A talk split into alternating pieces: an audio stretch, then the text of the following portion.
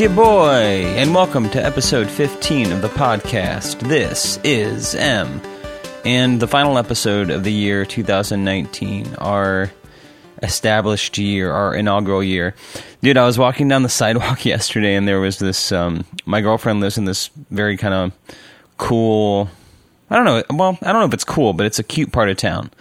It's um, I wouldn't call it a suburb, but it's a slightly more affluent area. And uh, not that my girlfriend's rolling in cash, not that she isn't, but uh, you know, she just has like a studio apartment um, in this kind of nicer area. But there's like this brand new shop. And I think it's like a hipster clothing place. And on their sign, it has like one of those old timey antique signs, but it says established 2019. And it's like, dude, don't you have to wait a little bit longer before that means anything?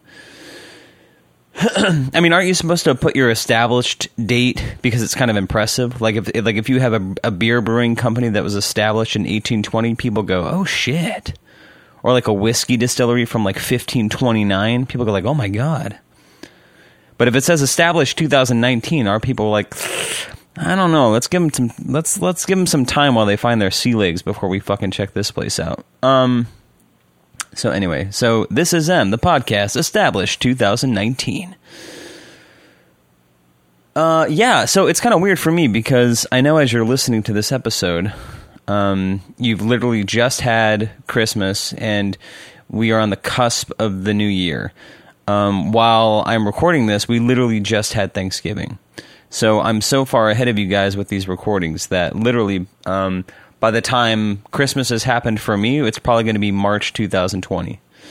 So I think moving forward in the new year, um, I was going to say that I, I might take the rest of the year off of recording these and sort of pick up when the new year begins so that as I record them, you know, it's happening in real time. Um, but even as I'm saying that, I'm thinking, well, I probably won't. Am I really? Am I, am I really going to take the next month off of recording and just sort of sit on my hands. I mean, I was about to say, you know, with finals coming up um, and the holidays, it might be nice to take some time off and not record one of these uh, podcasts. But I'm also thinking I enjoy it so much. I really don't see myself not doing it. It really doesn't take a lot of time for me to do these. And I've said it before if I had my druthers, I'd be doing this twice a week. I really enjoy doing it. But I don't know. For some reason, I fixed it in my mind that I need a bigger audience before I quote justify doing it more frequently, or even doing the video podcast for that reason. I've mentioned in the past that I eventually I want this to be a video podcast. Um, and for some reason, I've decided I need a bigger audience before I do that. I don't have a solid number in mind, but I've told myself I need a bigger audience before I do that. But maybe I don't. Maybe I should just start doing it. Um, there's a British saying that says begin. Well, I'm paraphrasing it, but it's something like begin as you wish to proceed. Um, and so maybe just starting it, um, starting it now would be the right thing to do. But I don't know. I'll think about it. I'll continue to think about it. I should say. In the meantime, uh, if you'd like to subscribe to the podcast, you can wherever the fuck you listen to podcasts. And uh, I feel like a broken record saying it, but you, where where are you listening to this now? Are you listening to this on Apple Podcasts? Are you listening on Spotify? If judge based on the numbers, you probably are listening on Spotify. That's our most popular platform uh, for the podcast right now. Um, but wherever you listen to podcasts, wherever you're hearing this, subscribe. Um, and uh, consider subscribing to the YouTube channel also. We post the audio there. And if you want to um, start catching the video podcast when it airs, uh, who gives a shit? I'll update you. but yeah, subscribe to subscribe to YouTube anyway. Why not? And um, also rate and review the podcast. If you think it deserves five stars, awesome. If you think it deserves less, fuck off. But if you want to give this show a positive review, um, I don't know how it helps exactly, but it couldn't wait. And um, what else do I have to tell you? Oh, share it. Think of think of one person in your life who you think would like this podcast and share it. And if you'd like to subscribe to my socials or connect with me on you know other social media sites, you can find me using the handle at this is mxoxo man, you know, I was.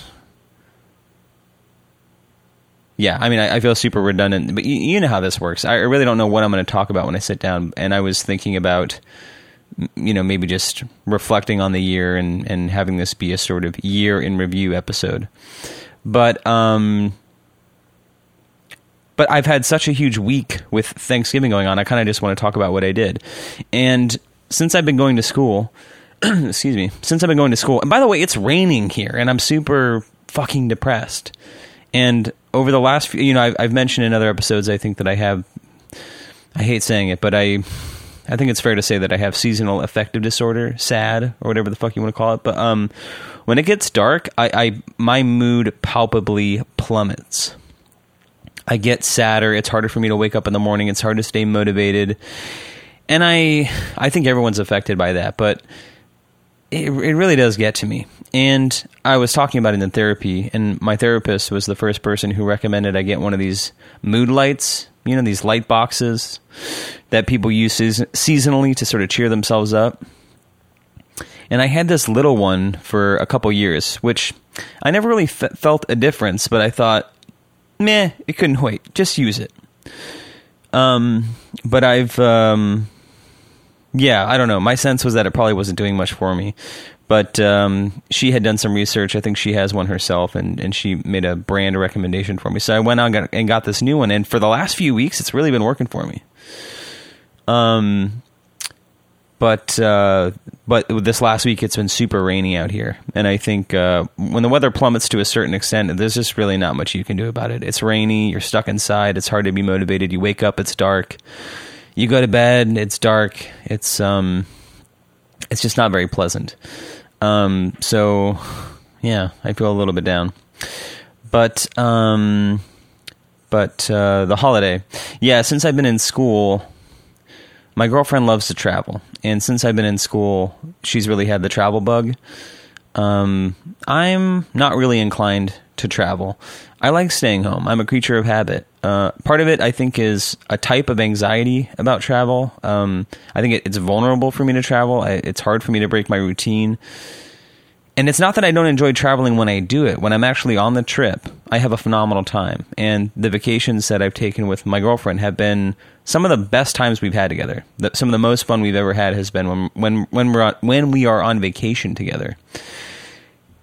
And especially when we're traveling because there's it's not that you know, it's not that I complain or fight her on it, but I, I think she senses this uh, this sort of low hum of anxiety or apprehension about traveling. So when we're actually on the trip and I'm having fun, I, I make a, I try to make as many.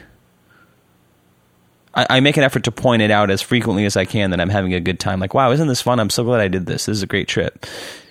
But it it it bums me out that no matter how many good trips we have, every time she broaches the topic of going on another one, I I still feel apprehensive, and uh, I don't know what that's about necessarily, but um, since I've started school, we haven't had the chance to take a trip. And as the holidays were coming up, my girlfriend kind of had a come to Jesus moment with me where she she sort of said, "Hey, we really got to do something because this is important to me. It's something that's that I need, and you know, I, would like to do as much of it as we can, even considering your schedule." And I said, "Okay, fair enough." And so we spent some time looking on the computer for something to do over the Thanksgiving break, and um, I kind of feel guilty that we didn't come up with much. We we really couldn't settle on a place to go, but uh, I still got my sh- my shifts at work covered nonetheless, and we decided to have something of a staycation. So uh, we uh, booked tickets for Cirque du Soleil. They have a show here in San Francisco now under their they called it the they call it the Grand Chapiteau, which I guess is French for like circus tent. but it's like I've seen Mystere, uh, which is a Cirque du Soleil show. I've seen Mystere twice in Las Vegas at Treasure Island. I'm not sure if it's still there. I mean, if it has, it's been running for like 20 years. But um, you know, normally they have these theater shows, and they probably have like fucking two dozen of them in Las Vegas. But um, they also have these traveling shows under these circus tents. And when I tell you it was under a circus tent, you might think it was kind of, I don't know. You're probably picturing something like Dumbo, but you have no goddamn idea this is like a full blown. It's it's like full full blown production value. You know, it's a tent, but you walk in there and there's concessions and there's merch and it's a you know there's a stage with a rot. It's like a rotating stage with lights and set pieces and a live band and it's just it's unbelievable. It might as well be inside a theater. Um, and uh, it was it was pretty good. Um, yeah, I don't know what to say exactly. It's uh, it's cool to go out there. It's it, it's a cool experience. I mean, I'd certainly recommend going. Um, but uh, there was a couple couple strange moments. One, uh, you know, I don't know if it's as I get older. It probably has something to do with age, but I can't tolerate violence or gore as much as I used to be able to. Like when I was a kid, the coolest thing you could see, or uh, you would laugh. My, like my brother skated; he was a skateboarder, and you would watch these fail videos. You know, people crashing on their skateboards and stuff, and that was the we loved it. Couldn't get enough of it. It was funny as hell. As I get older, though, I can't watch that stuff. I think as you get older and your mortality becomes more real to you, but like I don't know, your consciousness gets raised to like the effects of pain or something. I, I don't know. I don't want to get too cerebral about it, about it. But as you get older, you can't tolerate watching pain. You know, I watch these movies now that are just sort of like, you know, Jason or Freddy Krueger, Krueger, where it's some like creature that's just like butchering a bunch of kids. It's like I really feel for them. You know, I can't just go like, "Oh wow, cool! Look how he got his eyes eyes gouged out" or something like that. It's like truly disturbing it's like I really feel for these kids, you know, oh, cut down in their prime or whatever. But um, what the fuck does that have to do with Cirque du Soleil? Oh shit!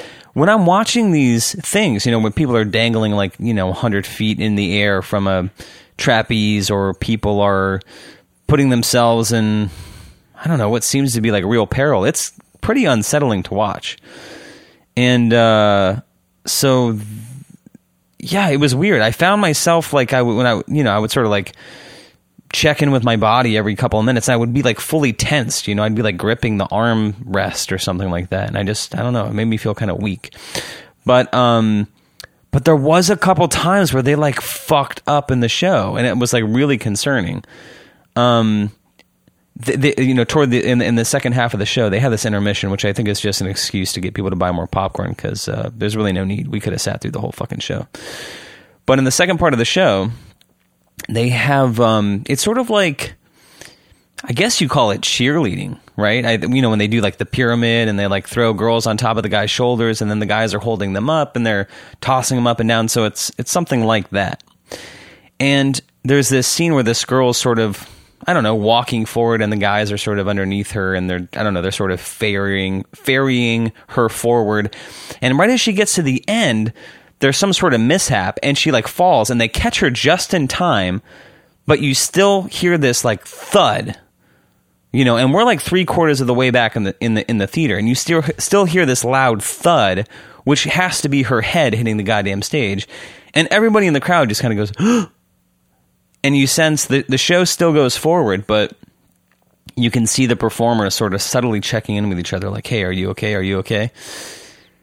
And I don't know if, if thankfully this performer was scheduled to sit out for the next couple tricks or whatever. Anyway, but she just sort of takes a seat near the side of the stage or whatever, and then the act sort of goes on. But you get this sense it must have cause like a ripple effect in the performance. Because when you're i mean i've talked about it on this podcast you know when you're in the flow of something you're just sort of going with it. And the minute you sort of become aware of what you're doing or you become self-conscious you can start fucking up pretty quickly. And there were two guys who were doing well a few guys who were doing this sort of synchronized act. And you could see one guy on the, the the right side of the stage was having a lot of difficulty. He kept not landing his stuff and you know, trying to get back and then sort of catch up with the other guy. And then pr- probably the most harrowing moment was, um, you know, they're doing this thing where they they have this one guy jump up on another guy's shoulders, and then on the other side of the stage, they have these four guys who sort of lift this girl in the air. And what they're going to do is fucking throw her thirty feet into the air onto the shoulders of the guy who's already standing on another guy's shoulders and they got two guys sort of standing by to sort of like I don't, I don't fucking know catch this girl as she falls, which seems fucking crazy. But they throw her in the air, she flips, she lands on this guy's shoulders, and she basically just like falls off, and these two guys like catch her. And there's this moment where you're like, oh shit, what the fuck's gonna happen now? and they just sort of like re- I mean, I, I, there's no doubt that these guys have a contingency plan for anything that happens, right? Or you'd like to think that they do. But whatever music cue happened 20 seconds ago happens again, and you think, all right, they're going to give it give it another shot. And they end up doing it. But you, it was this sense like the minute there was this first ripple where they dropped the girl, it was like this sequence of events or whatever. And it didn't detract from the show. I mean, if anything, you know, you're watching this sort of flawless performance of these acrobatics, and even though I'm talking about being tense, you know, there's really no, you never really get the sense that there's danger. And then all of a sudden you have these couple slip ups and you realize, like, holy shit, like these people are doing some really fucking scary shit. And, uh, and I've heard anecdotally about Cirque du Soleil performers dying. I actually Googled it this morning because I was thinking about it, and it hasn't been too many. But yeah, dude, people have fucking died in these shows. You know, mostly the stage shows, I think. They were talking about the show Ka, which is happening somewhere in Las Vegas. And uh, yeah, someone fell from a wire or some shit like that. But you're thinking, holy crap, I'm so glad I've never witnessed anything like that. There was actually, there's a story, it's really disturbing actually. There's a venue here in California in the Bay Area called the Mountain Winery. And it's a really cool performance space at a winery. And um, it's hard to describe, but the stage is a sort of it's an outdoor amphitheater, and the backdrop of the stage is like this sort of cottage or country vineyard house or something like that. It's a, it's the it's a facade of a house, and it's a few stories high, and it's sort of you know I I don't know I'm I'm, I'm terrible at heights, but let's say it's hundred feet in the air, or the roof of this facade is hundred feet in the air, and there's this story. Um, do you know who Glen Hansard is? Um, he has a successful solo singer songwriter career. Uh, he did the musical Once that he co-wrote with his um, that group, the Swell Season. Well, that was that was the band that was playing. The band, the Swell Season, was pl- playing a Mountain Winery, and uh, one half of the Swell Season is Glen Hansard. And so they're playing there. It's a sort of singer songwriter show. And apparently, this guy in the audience just looks at his friend and says, Hey, I'll be right back. And a couple minutes later, this dude is standing at the on the roof of this cottage and just jumps off and lands on the stage and dies. He commits suicide in the fucking show and lands X number of feet away from the lead singer and just fucking kills himself. And um, I just can't imagine being at that show.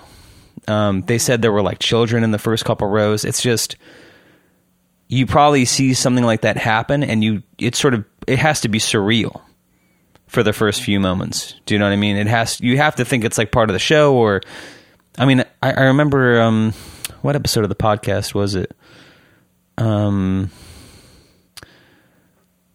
i don't know not hit with the spirit what the fuck was it called oh, i love i love how i can't keep track of these uh can't keep track of these episodes but um um Maybe it was Braved Togetherness. Anyway, I don't know what the fuck, but it was the one where I was talking about death and dying. Or I talked a lot about death and dying. And I was talking about that surreal moment of, you know, when your plane starts crashing. Uh, most of your the experience must be the first 30 seconds of like holy shit oh it's called oh really i forget what it maybe episode 9 or something but it's called oh really that fucking oh really moment like this is really fucking happening could you imagine being glen hansard on stage and all of a sudden there's this huge thud and you see this fucking thing happen in your peripheral vision and you look to your left and it's a fucking I mean, who knows what what condition that body is when it fucking hits the stage, contorted or fucking ugh, just you know blood splatters. Who the fuck knows what happened? But you're just like, what the fuck, and realizing, oh my god, that's a fucking body right there. anyway, so that's what you don't want to happen when you see Cirque du Soleil, and thankfully, it didn't happen. But do you want it to happen? I don't know. Uh, from an outsider's perspective, there's that weird sort of yeah rubbernecking. What's that thing? Yeah, I think like you when you drive by an accident, everybody looks.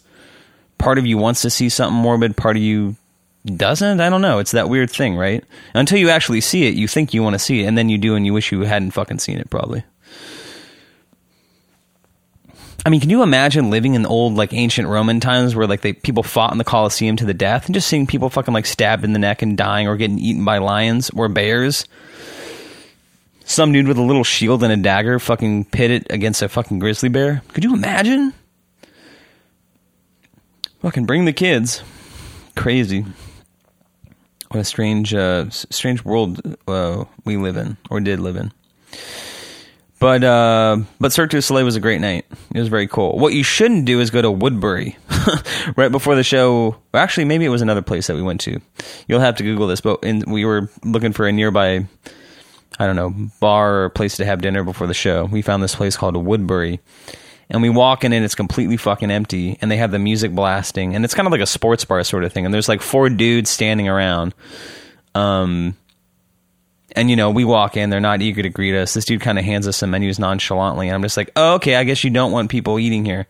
So I asked my girlfriend to check the place next door. Um, turns out they're owned by the same fucking people, I guess, because they had the exact same menu.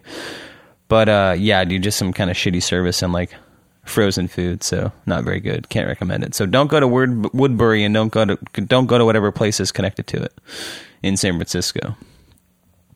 But Cirque du Soleil was a great night. Um, the next day we just sort of went for a long walk. We walked through. Um, maybe I shouldn't be giving too many specifics about people's location, but my girlfriend lives next to this cemetery that we walked through, which was kind of interesting. And then, um, actually, I guess a couple things are kind of coming together in my mind. We we eventually had dinner that night in Berkeley at this sort of nicer restaurant. On uh, this is a truly affluent area in Berkeley. I think it's like Fourth Street or Fourth Avenue. I can't remember. But there's like a lot of shops and restaurants and stuff, and it was, you know, one of the places that was open for Thanksgiving dinner. And so there's a couple things here. But speaking of weird service, I mean, the, our server was great. She was very nice to us. She was very sweet. But uh, at one point, I asked her, I was like, uh, you know, we're sort of wrapping up our meal, and I go, "Are you guys having many more seatings left in the evening?" And she was like, "Oh yeah, we're open till like nine 9.30. and it was like eight o'clock or whatever. But it was one of these moments where it was kind of, I mean, I appreciated her being honest with me, and I don't mind being informal with my servers, but it was a kind of like sometimes servers demonstrate a kind of emotional unawareness, which is, you know, it's, I'm here paying you, and frankly, a, sh- a shit ton of money for this dinner. It's not really appropriate for you to be like kind of putting that emotional I don't, I don't want to call it a burden necessarily, but it is kind of an emotional burden. Like you're working, it's it's kind of dude, it's kind of like theater. You know, you're supposed you're supposed to be giving me an experience. You know what I'm saying? And when you kind of open up to me, like, well, actually, dude, all right. Here's the thing. That was just part of it. What really, what really, um, what what what I'm really thinking about is about 20 minutes after that, they seat this uh, these three people next to us on the right, and I kind of go back to like, you know, whether it's pe- people's super personal Facebook posts are like a form of rudeness for me. When your table asks you how it's going or busy tonight, it's really not an opportunity for you to really open up. Like, really, the right answer, regardless of what you're going through, is just be like, oh, yeah, it's going great. How are you guys doing tonight? Um, because even though people are asking and they'll pretend, and whatever you tell them, they'll pretend like they're really listening to you, they don't really want to know the answer. So the table goes, "Oh, you guys busy tonight?" And the girl just goes, "Oh yeah, you wouldn't believe it, man." And I'm stressed out, right? It's it's the holidays. I'm working. I'm ready to go home. I've been here since noon, and you could see the table just kind of go, "Oh, oh yeah, oh well, th- thanks for working." And I'm like, "Yeah, man." How do you think those people feel now that you've opened up that way? You're telling them you're stressed out. You've been there since noon. You're they're just sitting down. They want to take their time. They don't want to feel rushed. They don't want to be sitting with that while they're trying to enjoy their meal that they're paying a premium for. And by you and by the way, we did pay a premium. It was delicious, but we paid a premium. Um so anyway, I hate to sound like a cantankerous old man, but that was one thing I was thinking about. But here's what I was really thinking about. Because it contrasts sort of two moments that I had when I was walking with my girlfriend and then at dinner that night. But as we're sitting at dinner, you know, my girlfriend's sort of facing into the restaurant. We're at this booth where I'm sort of facing her, and I have the restaurant is to my back. But there are these mirrors on the walls that I'm facing, so I can sort of still see the restaurant. Like I'm in fucking prison. You know, in those prison things, everybody sticks a mirror outside of their prison cell so they can look around. That's how I'm fucking living, folks. And I'm looking around, and over my left shoulder, there's a sort of bar type area where ostensibly if you come into this fancy restaurant by yourself you don't have to take a full table but you can sit at this bar area and still get still get served still get drinks is what it looks like and i see this dude sitting by himself and I don't even it doesn't even register for me, but I sort of look over my shoulder and I'm just sort of looking at him and I'm just thinking in my mind like, oh, this guy's sort of sitting here by himself on Thanksgiving having dinner or drinks by himself or whatever. And I sort of look away. And as I'm just sort of thinking about this, I think, holy shit, I know this guy. I worked in restaurants for 10 years, and the last restaurant I worked at was this French restaurant in um, in Albany, which is a, a, a, sort of affluent area adjacent to Berkeley. I worked at this French restaurant in Albany. And this was one of our fucking regulars. And I say fucking regulars because a lot of people don't realize this, but if you work in restaurants, you know, in movies, they always make it out like there's these fucking random assholes who come in and give you a hard time. And I guess those people exist, but they're rarely, very once in a blue moon, you get a random asshole who comes in. But really, the most stressful part of your job as a server is dealing with the regulars. Because regulars, it takes a very specific type of person to be a regular at a restaurant. They're usually creatures of habit. You know, they're usually by themselves. You know, I mean, yeah, you have couples or families that come in on a regular basis, but those people are actually usually pretty cool. It's the sort of lone wolf regular type who tend to be a little needy. Do you know what I mean? Because there's something that comes along when, when you frequent a place, and it's not completely unfounded, but when you frequent a place and you spend money there, you become familiar with the staff. There's a certain expectation of familiarity, which again, it completely makes sense. You go here regularly, you are familiar with the staff, you spend money there, you want to be treated well. But for the staff, that can be a certain kind of draining. Like I, t- I talk about this in terms of school, which is you know, I have a teacher who you deeply respect because she's always prepared. She always has PowerPoint presentations for all the lectures. Um, you know, you can tell she's thought a lot about each class period. You know, she's not just winging it. But if you just want to sit back and chill and kind of zone out, you can't because there's going to be in class assignments, and every 15 minutes she's lecturing, she's going to ask you to turn to your neighbor and talk about what the fuck she just said. So there's really not an opportunity to just fucking coast if that's what you really want to do. And sometimes when you're working, that's what you want to do. You want to coast. And every time you want to coast, you can bet your ass that one of your lone wolf regulars is going to come in and want to tell you about their week. And that's what this fucking dude was. And he was worse than that though. This fucking guy. Okay.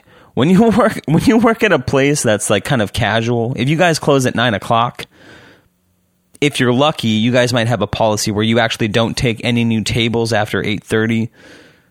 You know, so by the time it actually is nine o'clock, people are probably finishing eating up, and you'll be out of there at nine thirty. But when you work at a sort of semi decent place, if you close at nine o'clock and somebody walks in at eight fifty nine and thirty seconds and sits down, you fucking serve them. And if they order a three course meal, you're fucking staying there until they're done. And that is exactly what this fucking guy was. He was a lone dude. He actually had a he actually had a girlfriend too, but I'll I'll tell you more about her in a second. But this guy was very open about this information, which he was a, he is a multi multi millionaire, and he inherited a bunch of money from his family. He lives in the same neighborhood he fucking grew up in, and you can tell he's stalked around this whole area for his entire fucking life. Dude's probably, probably dude, he's probably seventy, late sixties, early seventies, something like that.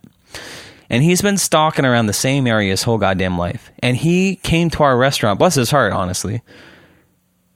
He came to our restaurant at at a bare minimum once a week.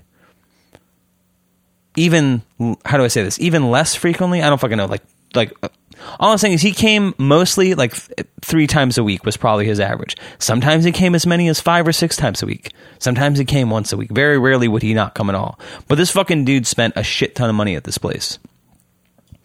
But he was always coming in right before we closed, usually by himself. But here's the part. Here's the part that comes back to me. He was dating this girl and this woman had um, a daughter when they met. And because this guy's super rich and this girl was like waiting tables or whatever, he could basically dictate the terms of their relationship, which meant even though they've been together for who knows how many years, probably, I don't know, 15, 20 years or something like that, they never got married and they never lived together. And this guy had his own house. She had her house, which maybe he paid for or whatever the fuck. But this guy, er, he had so many personality quirks that you could tell were completely solidified because of his money, because of his affluence. because he had money, because he, he could basically dictate the terms of his life, which meant that he completely calcified at a super young age. He fucking never changed. He didn't like allow people in his life that fucking challenged him. And this guy always fucking bothered me. He was never overtly rude, but you could just tell he was just sort of maladjusted. You know, he just wasn't socialized in a way other people were. And he talked about family conflict. He talked about how, and who the fuck knows what's true, but he would talk about how his family sued him to try to get the money. He inherited the money, and his family members, his siblings, tried to sue him for the money or some shit. And now he has no contact with any of his fucking family members or something like that. But you could tell this guy was completely stunted. You know, he ate like a child. And you know, as I'm actually as I'm talking about it, you know how they say the things that you like least about a person are the things that you see in yourself? I think that really resonates with me.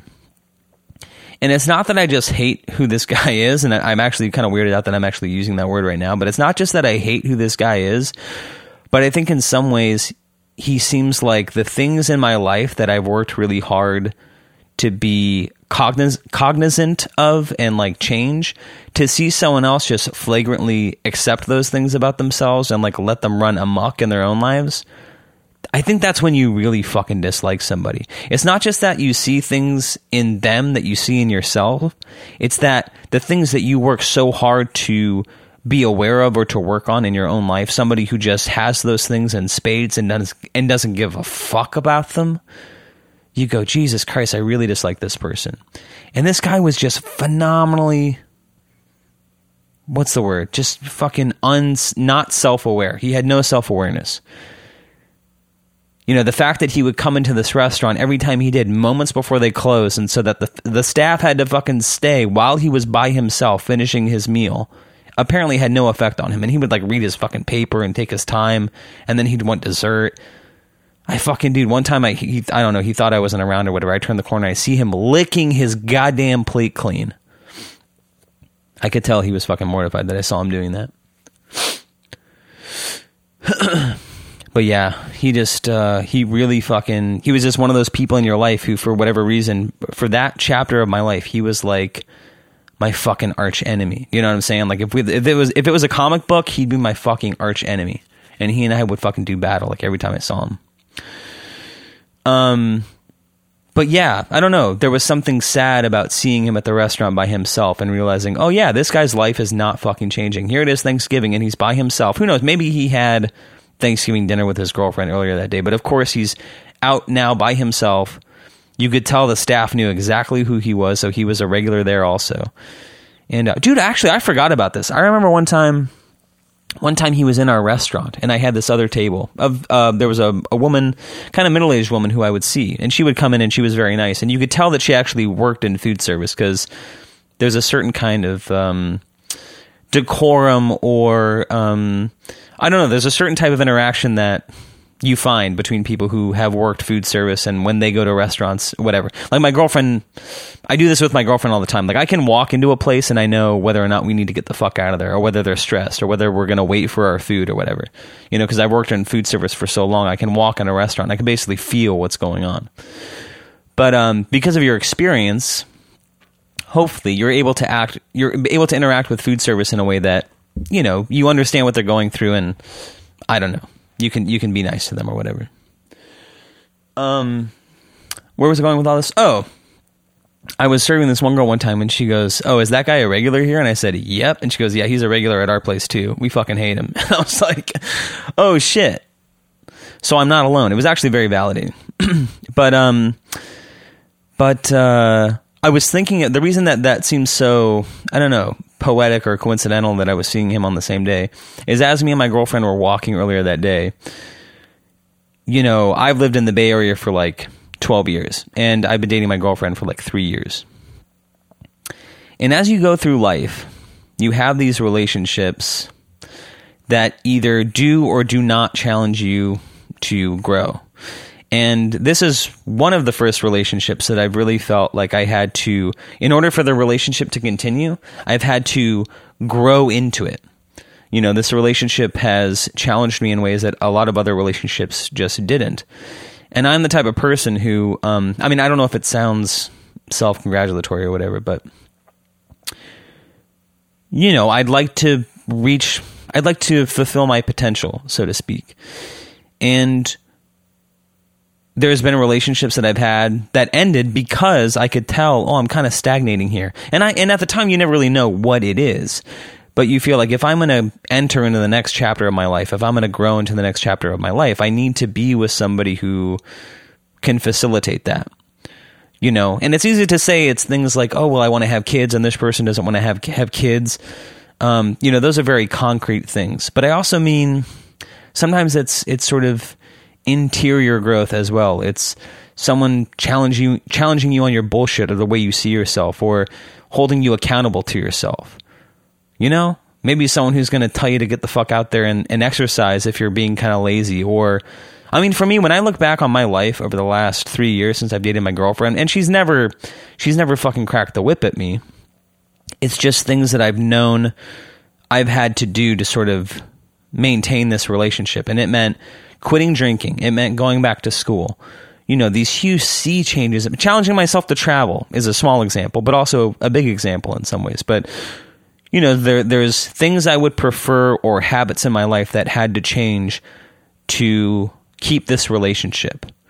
And I don't mean it in a um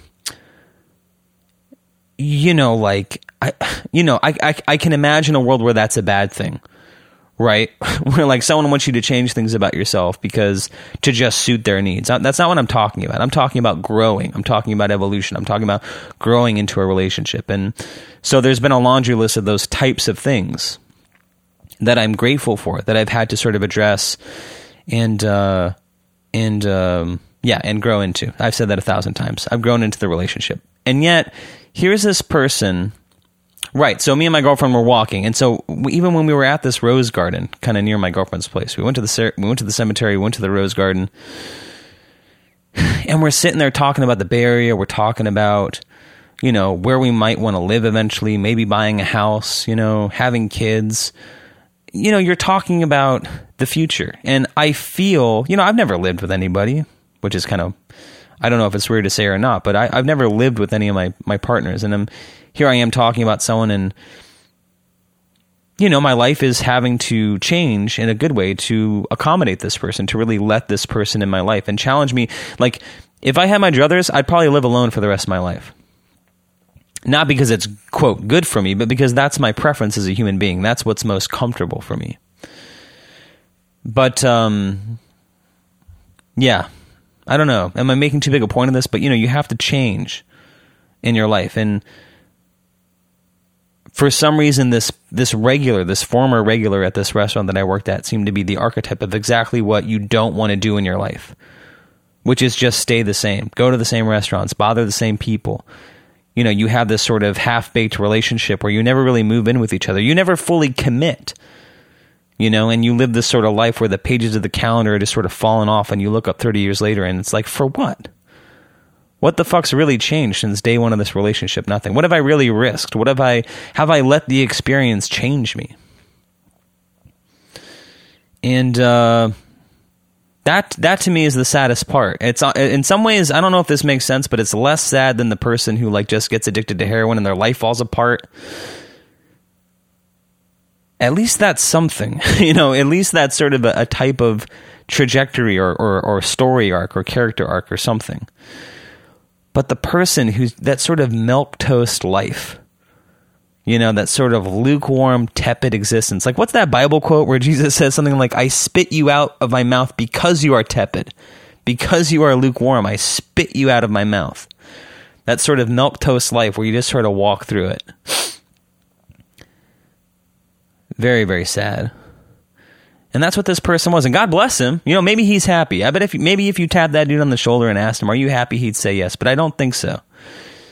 I think it's uh I forget who said it, but somebody's. I think it's not Raymond Carver. Who is it? Was it Thoreau? The majority of men lead lives of quiet desperation, something like that. But yeah, just that milk toast life, that fucking just same old, same old, and using your money as a fortress to just sort of stay comfortable. Anyway, maybe I'm assuming a lot. Yeah, there probably are a lot of assumptions in there. But maybe the important thing is, is whether or not it's true. That's how I experience it myself, and so who knows? Maybe that would hurt that guy's feelings to hear me say stuff like that. But also maybe you know, maybe that's the character I've sort of cast him as to sort of motivate myself. Do you know what I mean? Like whether or not it's exactly true that's what that person's life is like, I've needed him as a sort of projection of who I don't want to be so that it motivates me in the direction that I feel like I need to go. Does that make sense? Like if we're all the stars of our own movies, like he was the villain of that chapter in my life for better whether or not it's fair to him, he was the villain in that chapter of my life to sort of inspire me to to continue on my own path to become the type of person that I want to become, et cetera, et cetera. But uh, yeah, it's just funny how these things happen, right? Like me and my girlfriend were literally just talking about growing and changing and fucking I don't know, and I felt acutely that sense of like, wow, this is uncomfortable, but this is also kind of a growing thing for me. And just a couple hours later, I fucking see that dude who I hadn't fucking seen in years I'm not even sure. I, I don't know. I'm not even sure I ever would have really fucking thought about him again either. And yet here he is, the sort of symbol. it makes your life feel spiritual. You know what I'm saying? I know in a, a few episodes I talked about the Book of Changes.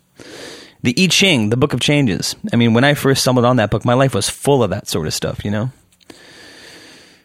You know, I felt the universe was just winking at me all the time. I felt this wind sort of blowing me in a direction of my life. And I don't it's kind of sad that, that I don't really have that in my life as much anymore. But um but um I still do have some moments like that and and for whatever that that seemed like a poignant example. You know, a little gust in the a little wind in the sails of my life or some shit like that. just somebody just the cosmos sort of patting me on the back and letting me know I was moving in the right direction. But uh Yeah, dude, probably the biggest meal I've had in my life though that night. I probably ate dude, it felt like an entire turkey. It was so good though. Not free, but definitely fucking worth it. Very very good. Um but yeah, what else to say? Yeah, the next day we went we drove out like um there's a park here called Point Reyes and it's about it's it doesn't seem that far as the fucking crow flies, but it's probably about an hour and twenty minute drive away from Oakland and Berkeley, where me and my girlfriend live. And you have to take Route One. Like everybody does this thing, or maybe not everybody, but a lot of people say this, like, "Oh, before I die, I want to drive up the California coast on Route One." No, you fucking don't. Yeah, if you want to be carsick the whole time, feel free to. You're gonna travel ten miles an hour on the windiest road of your goddamn life, and you're gonna fucking hate every second of it.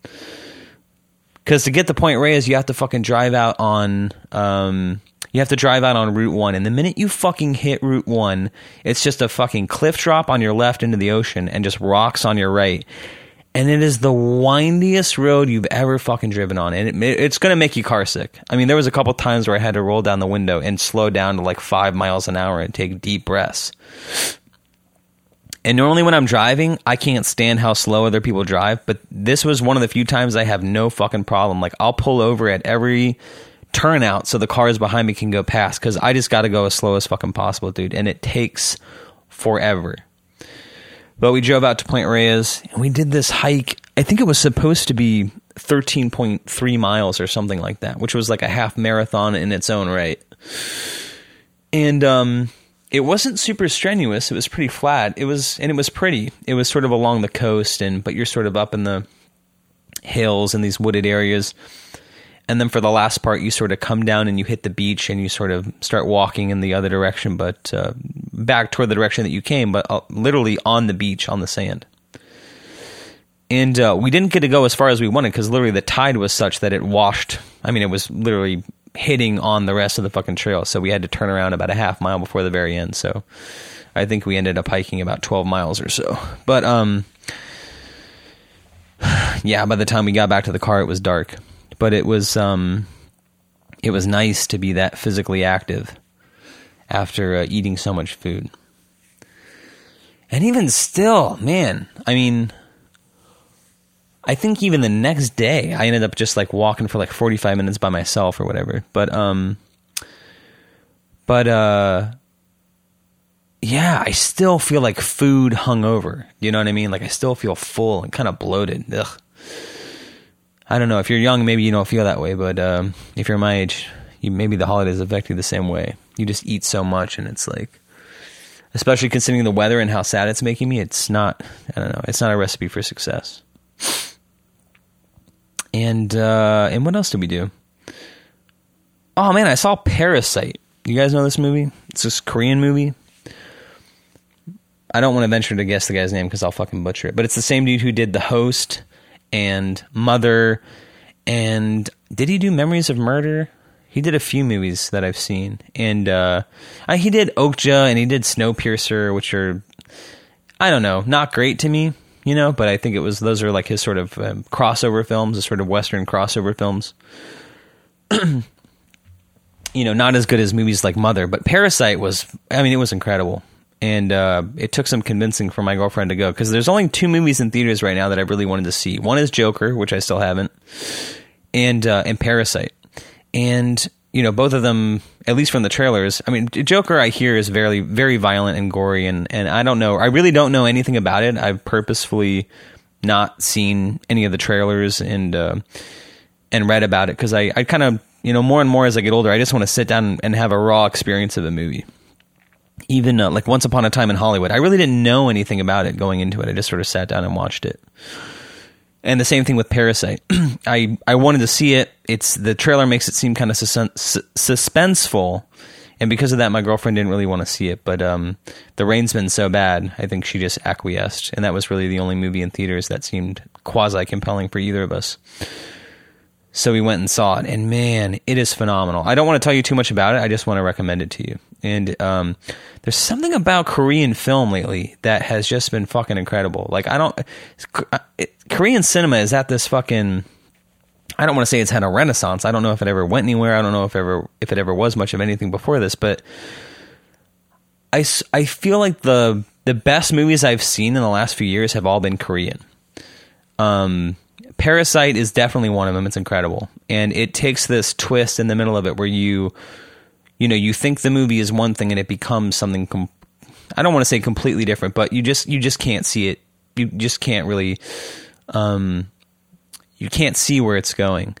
And you know, I talk I feel bad beating up on Moonlight so much, but like when you watch Moonlight, you're not watching a great film.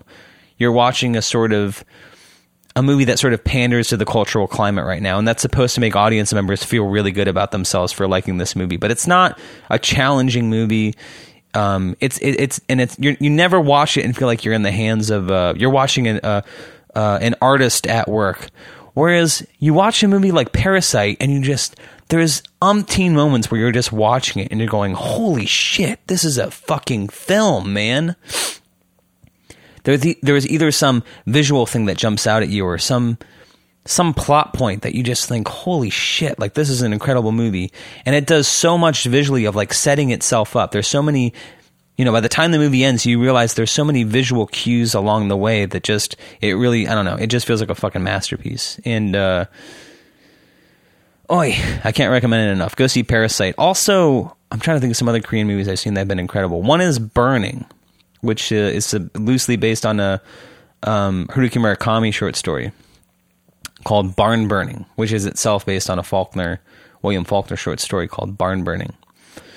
And um, the Faulkner short story I can highly recommend. That's a classic. The Murakami one less so.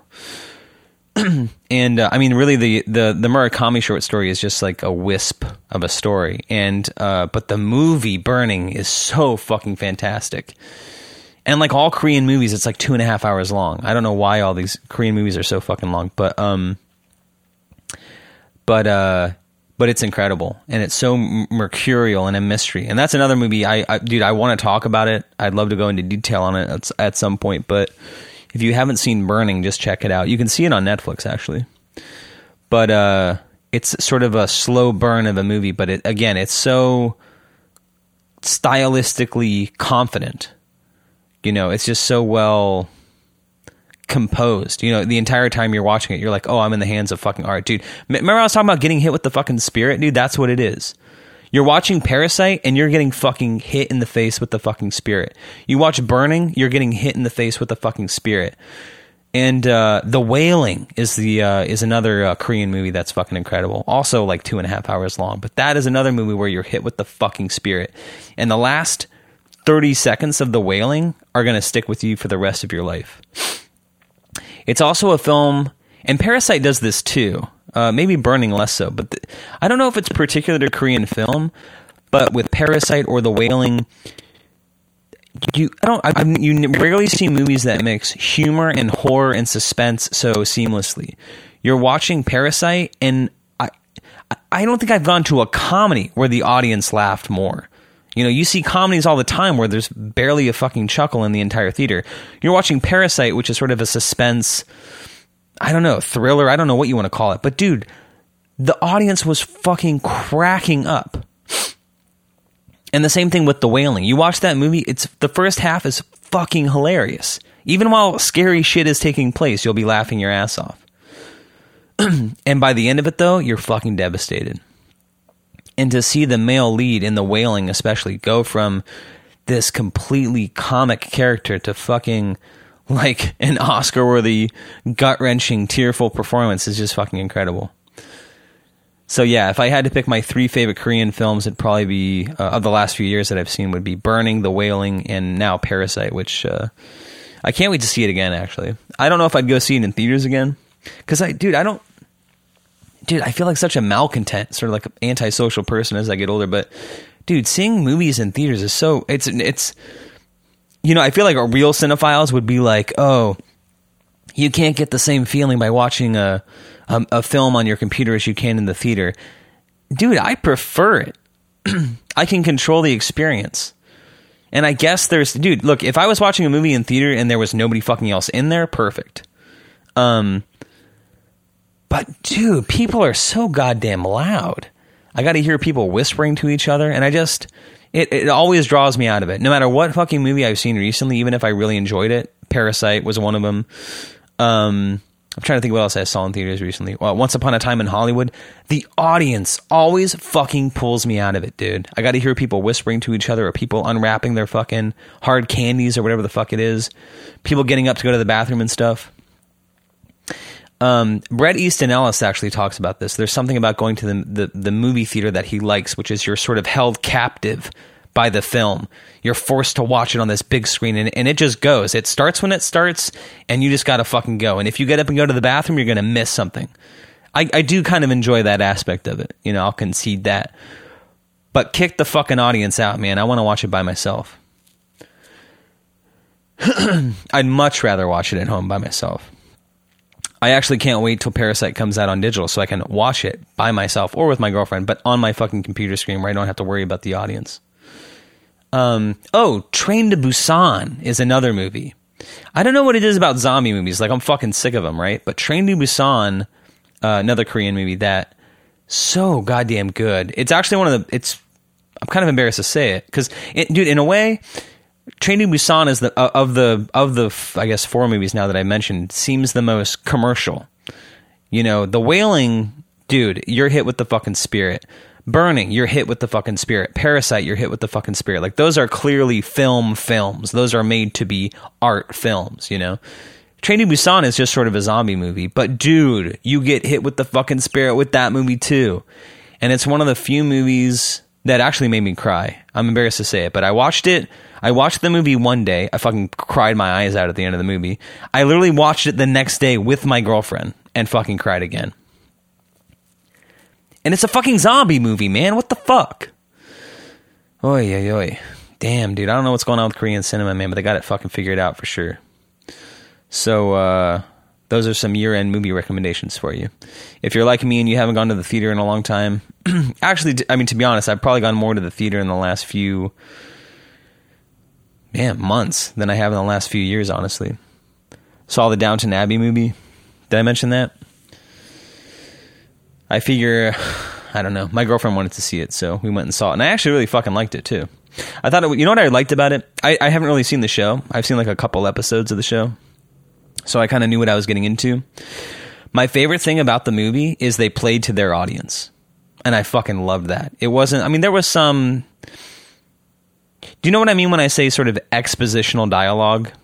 You know, there are scenes where someone goes, "Oh, Brad, you're silly." Well, uh, uh, you're my sister. You know me better than anybody else. You know, they basically have to explain people's relationships, and they try have to try to find an organic way to do it through dialogue or some sort of situational thing where the characters are basically explaining their relationships to the audience. There was some of that. But overall, it, the movie played just like a long episode of the show. You know, you didn't really get the sense that they were like, ooh, how do we transfer this show to the big screen? They fucking just did their thing and they made a movie for their audience and they didn't try to do anything goofy with it to sort of for larger appeal.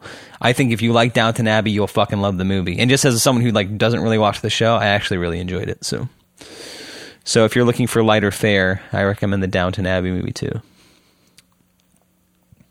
But yeah. I don't know what to tell you, folks.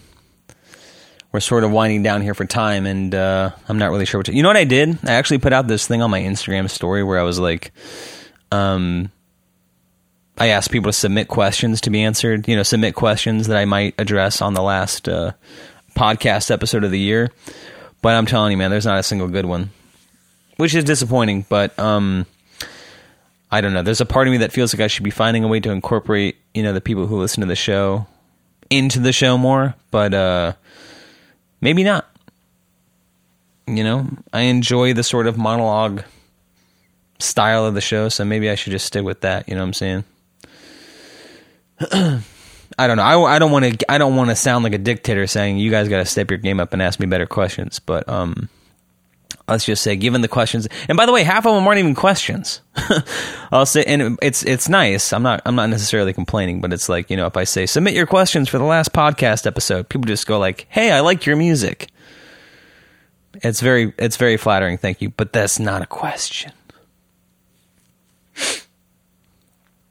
Anyway dude i'm thinking about other stuff i could complain about but uh i'm worried i'll sound too cantankerous I'll t- uh, you know, you let me know what you think. But I had this moment with somebody who I actually, I really, really, really enjoy this person. So it's not like this is a bad person.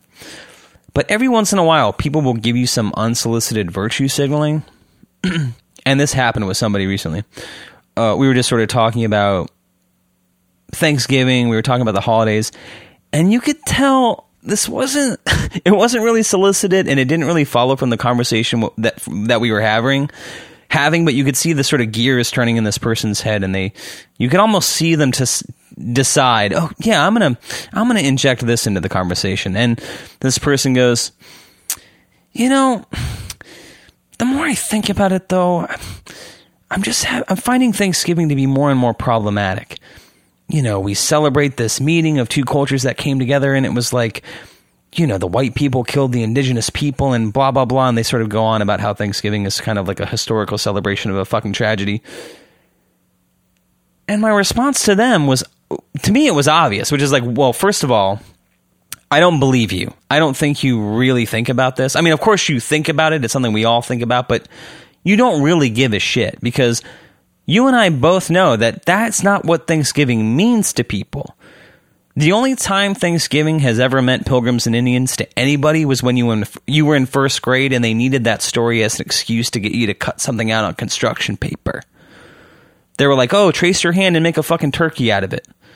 This is a cornucopia. Make a fucking cornucopia. That's the only fucking time that Thanksgiving has ever been about Indians, eh, sorry, Indigenous Americans and pilgrims to anybody.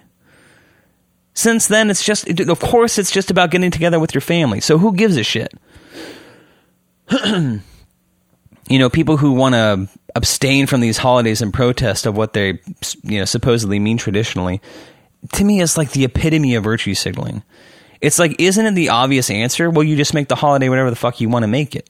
If you don't like it being about pilgrims and indigenous Americans, just make it about getting together with your family and having dinner. Talk about good appropriation.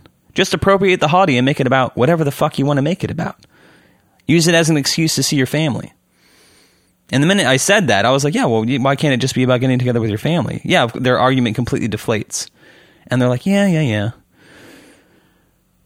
and I don't want to, I don't want to beat up on this person, but they said something 30 seconds later, which just sort of solidified my stance of like, dude, who are you virtue signaling to? Don't you see? Your, I don't know. They're they're clearly not thinking the issue through because 30 seconds later they were talking about um they're sort of frustrated with the holidays and the and the whatever and and they mentioned this and I'm I'm fucking confident it didn't happen, but they mentioned the story anecdotally about you know they were sick of something about Christians and how this.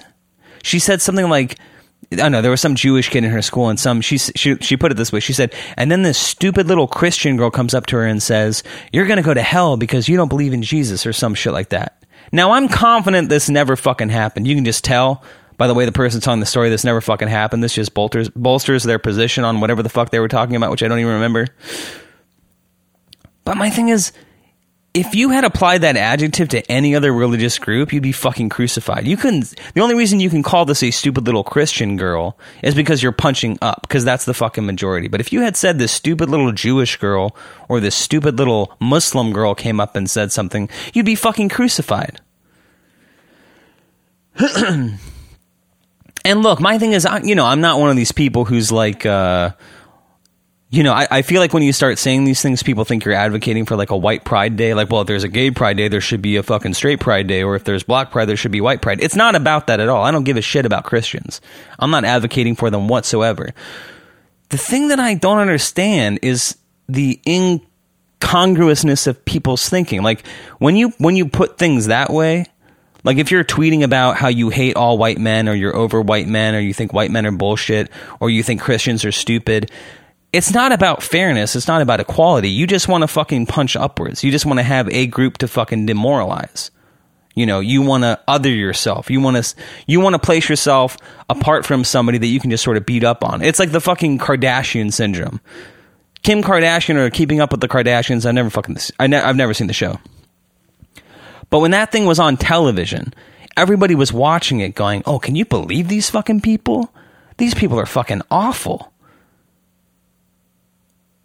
But that is why the show is fucking successful. Does that make sense? Is this point coming across clearly at all? You're just getting a kick out of thinking that you're better than somebody else. And you want me to sit here and hear your point about, oh, these stupid little Christians or how Thanksgiving is a bunch of bullshit. And you want me to think that you're smart. You want me to think that you're a good person. You're virtue signaling. And you want me to sit here and just smile and nod and bask in your wokeness and be like, oh, wow, yeah, you're right. I never really thought about it that way. This is really consciousness raising. But what I'm hearing is that you're not very intelligent. And I was about to say, I, I you know, I hate painting people with that kind of a broad brush, but I love doing it actually. It's actually one of my favorite things to do. So I was anticipating how you were going to hear that, and I was trying to pander to to uh, to what I wanted you to think about me. So look, I'm not I'm not uh, it's not that I'm not guilty of it either. But uh but I, I, don't know. For me, I hear these sort of postures that people make, and I just hear the incongruousness of their logic, and I just it actually makes me think less of you. Ironically, you want me to experience you a certain way and think of you as smart, and I'm thinking of you another way. But uh, yeah, when everybody else is just sort of sitting around smiling and nodding, going, "Oh yeah, uh huh, uh huh," it makes me feel stupid, and it's not that I'm wrong. I know that I'm right but it is isolating to feel that way. Anyway, woo! Wow, I know I sound like Junior KKK when I start talking like that, but um, but uh, yeah, dude, that I don't know what it is. I don't know what it is about this whole social justice thing that makes me it makes me concerned. And it's not the again, it's not the issue that I take umbrage with. I agree with the cause. It's the way it's presented that bothers me. And is that a privilege? Maybe, dude, maybe it's a privilege that I t- that I can take umbrage with that. That I care about the packaging, but um, but I don't believe you. That's the thing. I'm sitting across from you and I'm hearing you championing the cause, and I don't believe you. If I feel like it's about yourself, the only thing you're standing up for is yourself. So um, anyway, strange note to end on. But uh, we are at a time, and at that, it's the end of the year, folks. So this is going to be the last episode of the year, and it's not going to be long before you hear from me again. You will hear from me next week. Um, but where are we going to be at that time? Am I just going to keep rolling through and recording these? Possibly. Am I going to take some time off and enjoy the holidays and prepare for my finals for the end of the semester? I would say possibly, but probably not. My guess is I'm going to keep rolling on. And um, but I should take a few moments to thank you. If you listen to this podcast regularly, thank you for listening. It means a lot. Um, like I've said, the music is going to keep rolling, no doubt about that. But I've really enjoyed doing this, and I know it's new, and I'm still finding my voice. And uh, if I'm being honest, I think I've been consistently good. I'll put it that way. I think the episodes have been consistently good. They've had some great moments. They've had some maybe not so good moments, but I think I've been pretty good about being consistently good. And like I've said, I'm going to do 100 of these. And I know by the time we do episode 100, it's going to be quite a bit different than it is today. And hopefully that's a good thing. Hopefully I get better at this. But whatever the case, if you're listening to this today and not in the future, you're an early adopter, and thank you. Um, but hell, even if you're coming to this late, thanks for digging all the way back in the archives and checking out the early stuff. Um, again, if you want to subscribe to the podcast, you can wherever you listen to podcasts Apple Podcasts, Spotify, Google Play, Stitcher.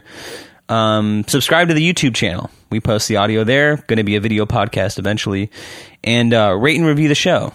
If you think it deserves five stars, give it five stars. Say a couple nice things about it. If you think it deserves less, just go do something else with your time.